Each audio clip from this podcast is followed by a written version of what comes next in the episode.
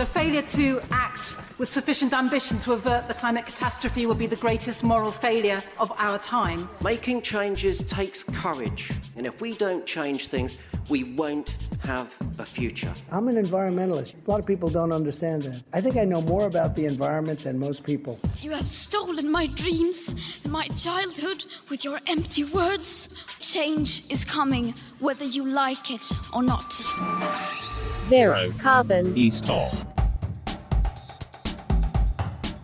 Hello and welcome to Zero Carbonista. I'm Ian Collins. This is episode 14 in a journey to gently educate governments and industry into the often seismic error of their ways. It's also a sounding board for you to get in touch with issues you feel strongly about on the whole area. If you're unaware of this ever growing program in the podcast world, this series is essentially about the views, campaigns, and inner thoughts of one man, Dale Vince, the entrepreneur and environmentalist. He built his success in the green energy sector. He's the owner of Ecotricity the world's first energy company. He's also the chairman, by the way, of Forest Green Rovers, the world's first vegan football team. And just a point to start with on that, uh, if, if we can, Dale, there is no football at the moment, but there might be football behind closed doors. What's going on here? Yeah, there's a lot of work going on, uh, a lot of talk and speculation in the media as well. I think Premier League are leading the way. Uh, they're determined to get their season back on. I think they're penciled in June, maybe first, second week of June. Um, and, you know, that's looked possible for a few weeks, actually. It requires some changes in the background. You know, uh, nationally, we need to see infection rates drop and that kind of stuff. Uh, but I think there are ways to do it. And uh, I've got my fingers crossed that we'll follow suit in the EFL, the English Football League, hmm. uh, that we're in. And um, we'll get to finish our season starting sometime around June, ending probably sometime around late July. Does that leave just you in the stadium with a Forest Green Rovers rosette on, just clapping away? Yeah, probably. Yeah, we haven't got any rosettes, but uh, other than that. Uh, what happened to football rosettes? Where did they go? That's a good point, actually. So, it's time they came back, I think. Let's start with the United Nations. I thought this is rather interesting. Secretary General of the United Nations uh, this week talking about governments not using taxpayers' cash to rescue fossil fuel companies. Um, pretty significant announcement, really. Yeah, and uh, it's right, isn't it? I mean, that's what we all, I say all, that's what a lot of us want to see not happen. We don't want to see the energy companies rescued. We don't want to see airlines rescued. And especially with, without some kind of commitment to increase their uh, commitment to the environment. So there was a an announcement yesterday or news yesterday of 600 million uh, loaned to uh, EasyJet um, with no environment strings at all. And uh, looking at the, the comments of the government and uh, the you know the head of EasyJet, it, it really struck me that. Uh, what they're talking about, what they've had conversations about, is not introducing green taxes to flying. And I think that's a real mischaracterization of the situation uh, it's not that we need to introduce green taxes to flying, it's just that we need to introduce normal taxes to flying. So the fuel at the moment is tax free. We just need to end that. And to, to kind of present that as a, as a green tax, I think is, uh, is you know, misinformation, is bordering on uh, propaganda. Uh, but that's how they like to see it. Don't don't hit us with green taxes because we're vital to the economy. They're actually vital to climate change, to the climate crisis, and that's what we need to tackle. Uh, so, in fact, they should be treated the same as any other industry in terms of taxation. At the moment, they're not. Yeah, just that. We don't need to introduce so-called green taxes on airlines. We just need to introduce normal ones. You know, taxes on fossil fuels, which do exist uh, on on fuel. Uh, I mean, we have big subsidies for fossil fuels as well. This is a kind of hidden negative version of a of a green tax. It's brown support, if you like, and. Uh, and that exists as well, but that's a different issue. That very easy step is to say, look, airlines, you've got to pay fuel duty if that makes flying more expensive when it will, that's fine. Flying should be expensive because it does incredible damage. And the emissions from the airline industry globally have grown 26% over the last five years, and it's now into double digits in terms of its share of transport emissions for Britain. And you know we have to we have to tackle it, and it's no good keep saying uh, airlines and flying are fundamentally important to the economy, and we'll kind of wait for electric planes to come. That's no good. And this is what EasyJet said yesterday, actually. Are you sensing, though, bearing in mind the huge impact all of this has had on airlines, that the need for less airline travel is going to happen anyway as a result of this? We know what's happened at British Airways uh, in the last week or so. Uh, other airlines, uh, Virgin, are in trouble as well in this respect. Is there going to be a natural tail off as people as a result, rethink whether they even need to travel by plane? Well, I think it's a good question. And actually, even before we get to the point of seeing if there's still the same appetite for flying amongst the public, uh, the airline industry has to overcome a problem, same as the football industry. How do you start games, in our case, not behind closed doors? How do you have crowds back in your stadium uh, and play your game safely? With an airplane, it's incredibly difficult to implement safe distancing, for example. I mean, the atmosphere in a plane is contained and recirculated. I mean, if there's anywhere where you're going to catch a bug, it's in an airplane. And so I think these guys are going to have real problems coming back in a business as usual kind of sense. And um, I think it was Michael O'Leary that said that he simply wouldn't fly if he had to implement uh, safe distancing. Yeah. Well, great news. Um, let's hope. Let's hope he keeps his promise. Yeah, I mean they're talking about it being a sort of four or five hour experience going to uh, the, the, airport, um, and even when you've gone through all of that, you won't be able to get a pint at the other end because bars might not be open either. So there may well be that point you think, you know what, I'm just going to go to Cleethorpes instead. Actually, I think I was thinking about it myself this morning. I, I do think that holidays are going to be uh, very low on the list of people's priorities and very high on the list of people's perceptions of risk activities. Flying to get to a holiday, I don't think is something that people are going to just pile back into. Well, you just brushed over my reference to Cleethorpes, Dale, as well. What's wrong with Cleethorpes? I'm not sure I've ever been to Cleethorpes, but my own personal favourite is Cornwall. You know, I like to go to yeah. Cornwall uh, for a break and stuff. But even that, when I was thinking about it this morning, uh, it was in the same context. Not only is like you know flying out the window, I've got the perfect kind of answer now when my family say, "Oh, why aren't we flying abroad for holidays?" Like, duh, uh, you know, why would we? Uh, but even Cornwall, and you know, staying in a hotel or a rented house or something, uh, you know, it presents an added risk that uh, I think it will be a while before we all consider to be acceptable. Cleethorpes is no Cornwall. I should just add on top of that. It's probably slightly better than Bromley, but that's a whole other story. Let's move on to this man. Listen, it's difficult because we've got, in my mind, three viruses that we're dealing with. The obvious one, the coronavirus. But the second virus is the Trump virus that needs to be eradicated nonviolently and legally at the polls. And the third virus is is what I call the, the virus, the pre-Trump virus, the one that we've had for many years, long before Trump. It's not Trump. Trump didn't fall out of the sky. We had a number of things that we hadn't quite fixed yet in this country. Uh, that's the film producer Michael Moore. Uh, you could knock me down with a feather when I read about this, Dale, because I would have assumed if you look at Michael Moore, his kind of background credentials, politically where you think he comes from, he would be the sort of person that might be hugely sympathetic to green based issues. But he's now produced a new documentary which actually takes aim at the green movement, in fact, accuses it of hypocrisy.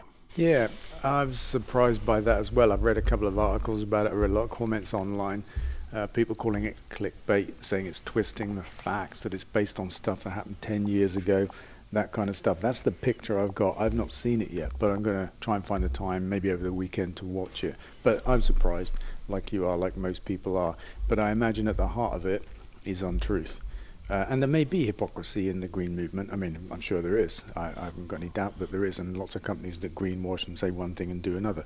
But that shouldn't undermine the case for green measures for the, you know, the move to a green economy and fighting climate change. I mean, that shouldn't. And I don't know if the film itself actually challenges the uh, concept of man-made climate change or not. Do you know that? I don't. No. If it doesn't do that, then uh, you know I yeah. don't think it's such a big deal. It's probably just a bit of gossiping and backbiting about some people in the green industry, which is fine. Yeah, yeah. I mean, I kind of like it. Some of his stuff is a bit infuriating, but I kind of like his stuff. He's got a, he's got something clearly going on there. I watched Bowling for Columbine a long yeah. time ago, and uh, yeah, that was that was quite riveting. Yeah, indeed. Uh, this is in from Jim. Uh, email from Jim. Love the podcast, Dale. Um, been subscribing since episode one. I've heard you're publishing a biography. Will there be an audio book of this? I'm blind. I don't know if there's a plan for an audio book, but now that you've said that, Jim, I'm going to talk to the publisher. That's Penguin, uh, so I imagine they can do such a thing, and um, I'll see if I can make that happen. When is this out? Oh, has it got to be written first? I guess. Yeah, it's got to be written first. It's underway. Um, yeah. We almost almost nailed the first chapter in the last few days. I would think summer. I don't know, but maybe summer. We, you know, we had some ideas to go around doing uh, book fairs and stuff like that, but that seems unlikely to be happening. Uh, yeah, kicking around ideas of doing uh, our own digital uh, version of book fairs. Uh, sure. I, th- I, think we'll have fun with it, but it's um, it's a story that probably over the last 10 years, uh, I've been asked a number of times to, to write, you know, the story of uh, my life, and I never really felt I had the time or that it was the time to do that. But increasingly, uh, probably it was about six months ago, uh, that uh, Penguin came to me and said, you know, they were interested, and said, do you know what? Maybe now is a good time to do that. Within the book, it's not just about my experience in life, but how it's led to uh, the manifesto that I pursue, you know, mm. the, uh, the issues of energy, transport, and food, uh, greening up Britain, that kind of stuff, and how that all kind of hangs together. Was there ever a point, I mean, just on, on that issue, uh, when you were, you know, you built your first windmill years ago, um, and people thought, "What what is this man doing?" And you, you, managed to demonstrate and show that this actually works, and it, it it's complete common sense, and uh, there's not really any arguments that you could construct against that sort of thing. Uh, and you were very early to the the table on that kind of stuff. But bearing in mind what the kind of green movement or environmental arguments have been up against the impenetrability of government after government of all colours right across the planet some better than others, but you know we know there's been a pattern. Was there ever a point you thought this isn't worth it? I can't, I, I can't win this. I can't get into this game because it, it's too big. It's too big to even begin to challenge, let alone win. No. Sorry, but the answer is no uh, to that to that question. Uh, I can offer you this one uh, anecdote or a memory. In the process of building that first windmill, that took five years um, and it turned into a battle against all comers. It was quite incredible. And there was a point, probably three years in, uh, when it was dominating my life, and I did think to myself, what have I done uh, uh, getting into this? Uh, I couldn't really see the light at the end of the tunnel, but I knew that I couldn't give up, and so I was kind of committed, hmm. bound to this uh, seemingly endless cause. But you know, it's in my nature not to quit having committed to do something. So I kept going, and five years later, built it, and that really began everything.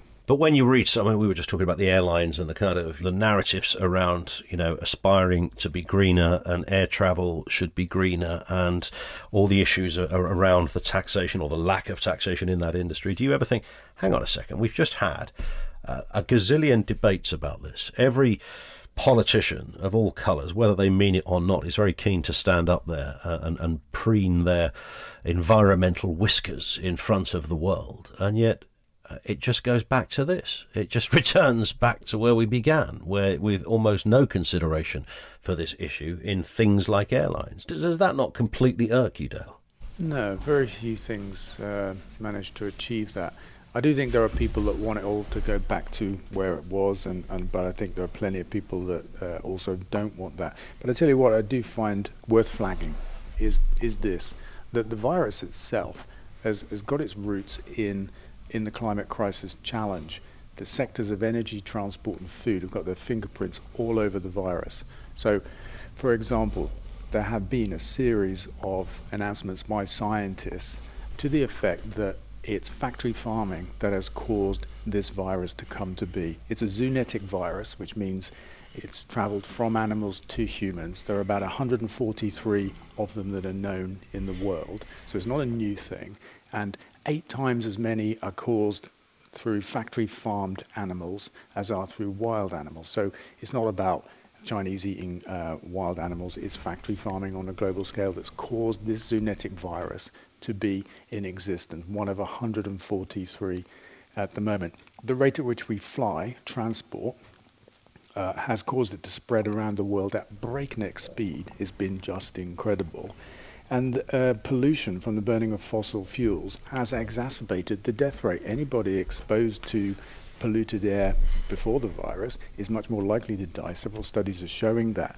And uh, a study from Holland, I think it was, uh, last week showed that the virus is actually present on pollution particles. It looks like it's hitching a ride because the virus particle is quite small and dense compared to pollution. And so it acts, it is like a, a passenger on an airplane. It attaches yeah. to a, a bigger, less dense pollution particle and it can move around that way. What they don't know is yet if it's a viable amount of virus. Yeah. But it could be that pollution is not just lowering our defenses, making us more susceptible to death through the virus, but is actually helping to spread it around as well. So you've got energy, transport, and food written right across this crisis. Yeah, I was watching an interview with Jane Goodall, the environmentalist, this week, and she was right on the money on exactly this point. She was talking about other viruses and how you can trace it exactly into the very thing you're talking about there. You know, it's, it's, you don't have to be a scientist to realise this. And we have to make that connection. We have to say, you know, this isn't some freak of nature. And this is the danger, I think, that politicians will say, oh, well, you know, that couldn't have been foreseen, although, of course, it was many times, uh, you know, by our own uh, medical experts. It couldn't have been foreseen. It's just happened, and now we have to, you know, get on with life as usual. This is a direct consequence of modern living in the same way that the climate crisis is, and we have to tackle both. I was just saying before, uh, do you ever sort of feel like giving it all up when you read headlines about air, airlines and, and, other industries that simply ignore everything you talk about? Uh, but then on the other side of it, you get headlines such as this renewable electricity will be the only source resilient to the biggest global energy shock in 70 years triggered by coronavirus, according to the world's energy watchdog. So uh, there are headlines that actually do tap in positively to the sort of thing you talk about, Dale. Yeah, and, these are the kind of consequences that uh, you know we can't see or see that are coming for sure, but they could be fantastic consequences from this virus. You know, it could be it could trigger the the more rapid beginning of the end of the fossil fuel era. Hmm. I can see that happening. And Britain has just gone 18, well, probably 19 now days without coal, uh, yeah. which is you know just like a record since uh, the Industrial Revolution you know, there, there are these consequences. Will the demand for energy recover in the same way that the demand for flying may or may not? I don't think that it will. I, I think there's, there's a huge economic impact, maybe 35% of, of UK GDP. Uh, this is what the government are forecasting could happen, which is, yeah. I mean, it's just ginormous. It's unprecedented. We won't bounce back from that in the way that Boris Johnson likes to uh, glibly say. That's just fake optimism. It's not going to happen. It's not. Uh, Rob on Facebook says, "What electric vehicle are you driving these days, Dale? Uh, we're looking to get something family sized." Oh, interesting question because uh, I had an i3 for a few years and the lease is just about to run out. And just before lockdown, I had an e-tron uh, for a couple of days on trial, and then the Audi garage shut down and couldn't take it back. you still got it. Five weeks later, I've still got an e-tron, and I haven't driven uh, anywhere. I didn't for a couple of weeks, and I have popped into the office a few times, but it's a supercar. It is a family mm. car for sure. It's got a yeah. range of, uh, I mean, today mine's saying 200 miles in the tank. Uh, wow. know, I don't know if that's real in real world, but it holds up really well on long journeys. Just before the lockdown, I did uh, drive one down to visit Chris Packham. Uh, that was my first experience with the e-tron. I love it. Uh, the controls are like really user friendly. Um, sure. the whole car is just so easy to drive. So I mean, you know, I would say that that is a great car. A uh, couple of final bits here. The three in four campaign. Tell us what the three in four campaign is. Yeah, this is from our uh, friends and partners Viva, and, um, and, and it's basically three three out of four of these uh, viruses uh, that, that you know keep occurring are coming from factory farming. Again, it comes back to so back to that, yeah. It's our food choice that's killing us, and in so many ways. Uh, you know, this is not a freak of nature. This virus is not an act of God. It's none of those things. It's an act of man, and our and our choice to abuse animals in factory farming. I can't say that often enough. And a final one before we go to Mr. Trump, of course. Ecotricity, your company, changing the flag, your your emblem, as it were. What's happening here? Yeah, that's going to happen tomorrow, and we've got a big flag down the front of our building. I mean, like a really big flag. Yeah. And uh, we seem to have some fun with it. During the whole Brexit debate, we stuck up an EU flag, and that upset quite a few people. And um, yeah, tomorrow we're going to stick up a big rainbow flag, just uh, you know, just in honour of uh, not just the NHS, but all all key and frontline workers. You know, people that are still doing their jobs, taking great risks, you know, for the sake of everybody else. Uh, that's all it is. And finally, uh, he's excelled himself. This man. Supposing we hit the body with a tremendous, uh, whether it's ultraviolet or just very powerful light, and I think you said that has him in check, but you're going to test it and then I said, supposing you brought the light inside the body, you can, which you can do either through the skin or uh, in some other way. And I think you said you're going to test that too. Sounds interesting. Right, and then I see the disinfectant, where it knocks it out in a minute, one minute. And is there a way we can do something like that uh, by injection inside or or almost a cleaning? Because you see, it gets on the lungs and it does a tremendous number of the lungs. So it'd be interesting to check that. So that you're going to have to use medical doctors with, but it sounds it sounds interesting to me.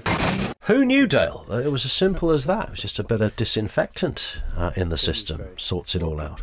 Uh, I, I mean, I'm, I mean, it's staggering. If um, if you made this up, you know, I think you'd be ridiculed. It's it's beyond satire. It's beyond any kind of reasonable amount of satire. You know, that, that somebody could say such a thing. Uh, you know, somebody in that position and with that platform. Uh, part of me wishes that he had demonstrated it himself. you know. The best the best part of the video though, Dale, is I don't know if you saw it, is the doctor sitting in the corner who is doing her best to um, she wants to clearly cringe and die, um, but she's also aware that she has a kind of public responsibility, so she wants to try and retain a veneer of um, Teamwork. uh, of yes, uh, of understanding that there is the president of the United States. I'm sitting next to him. I'm a medical advisor, and this man is wheeling out absolute arrant nonsense and guff right now. But I want to be diplomatic, and how can I do this? And it's a little bit like if you ask somebody to sit still and not grimace as you bashed their big toe with a mallet, and that's the look on her face as Trump continues. I, I, mean, I think she was tolerating like you might you might tolerate a, a toddler or something like that. I mean, it wasn't just disinfectant, was it? He talked about ultraviolet light and getting that into the body somehow. I mean, God knows what he has in his mind. Uh, Yeah. But you know, Trump himself is like a virus, and he's impervious to uh, the truth. Uh, you know that that's the kind of thing that normally kills off liars and and uh, deceitful people, but it doesn't seem to affect him. And this one event, though, seems to have affected him more than his other I think so. 20 odd thousand lies since Yeah. he's been in office. Yeah. He's- Some, he's- somebody said to him. You realise there are people experimenting with disinfectant. He put his hands up, nothing to do with me. I, s- he, he said I was being sarcastic. No, you demonstrably were not. You were wheeling out what you thought was medical advice. We've got our own version of Donald Trump. Boris Johnson says that the world is looking in envy at the success that we've had fighting the virus. You know, we've got, was it uh, the eighth highest death rate in the world with Yeah. a hundredth of the world's population. There's nothing successful about our treatment of the virus. Quite the opposite. But you know, people like Trump and Johnson, they, uh, they, you know, they they're impervious to facts. It's a curious choice of words, wasn't it? Looking on at the success we've had. Dale will speak on the next episode. That's it for this week. Uh, don't forget to subscribe for free to this podcast so you get each new episode automatically. Do leave a review as well. Really important bit. Make sure you follow Dale on social media twitter.com slash Dale Vince, facebook.com slash Dale Vince, and we'll see you on the next one. Zero carbon. East of.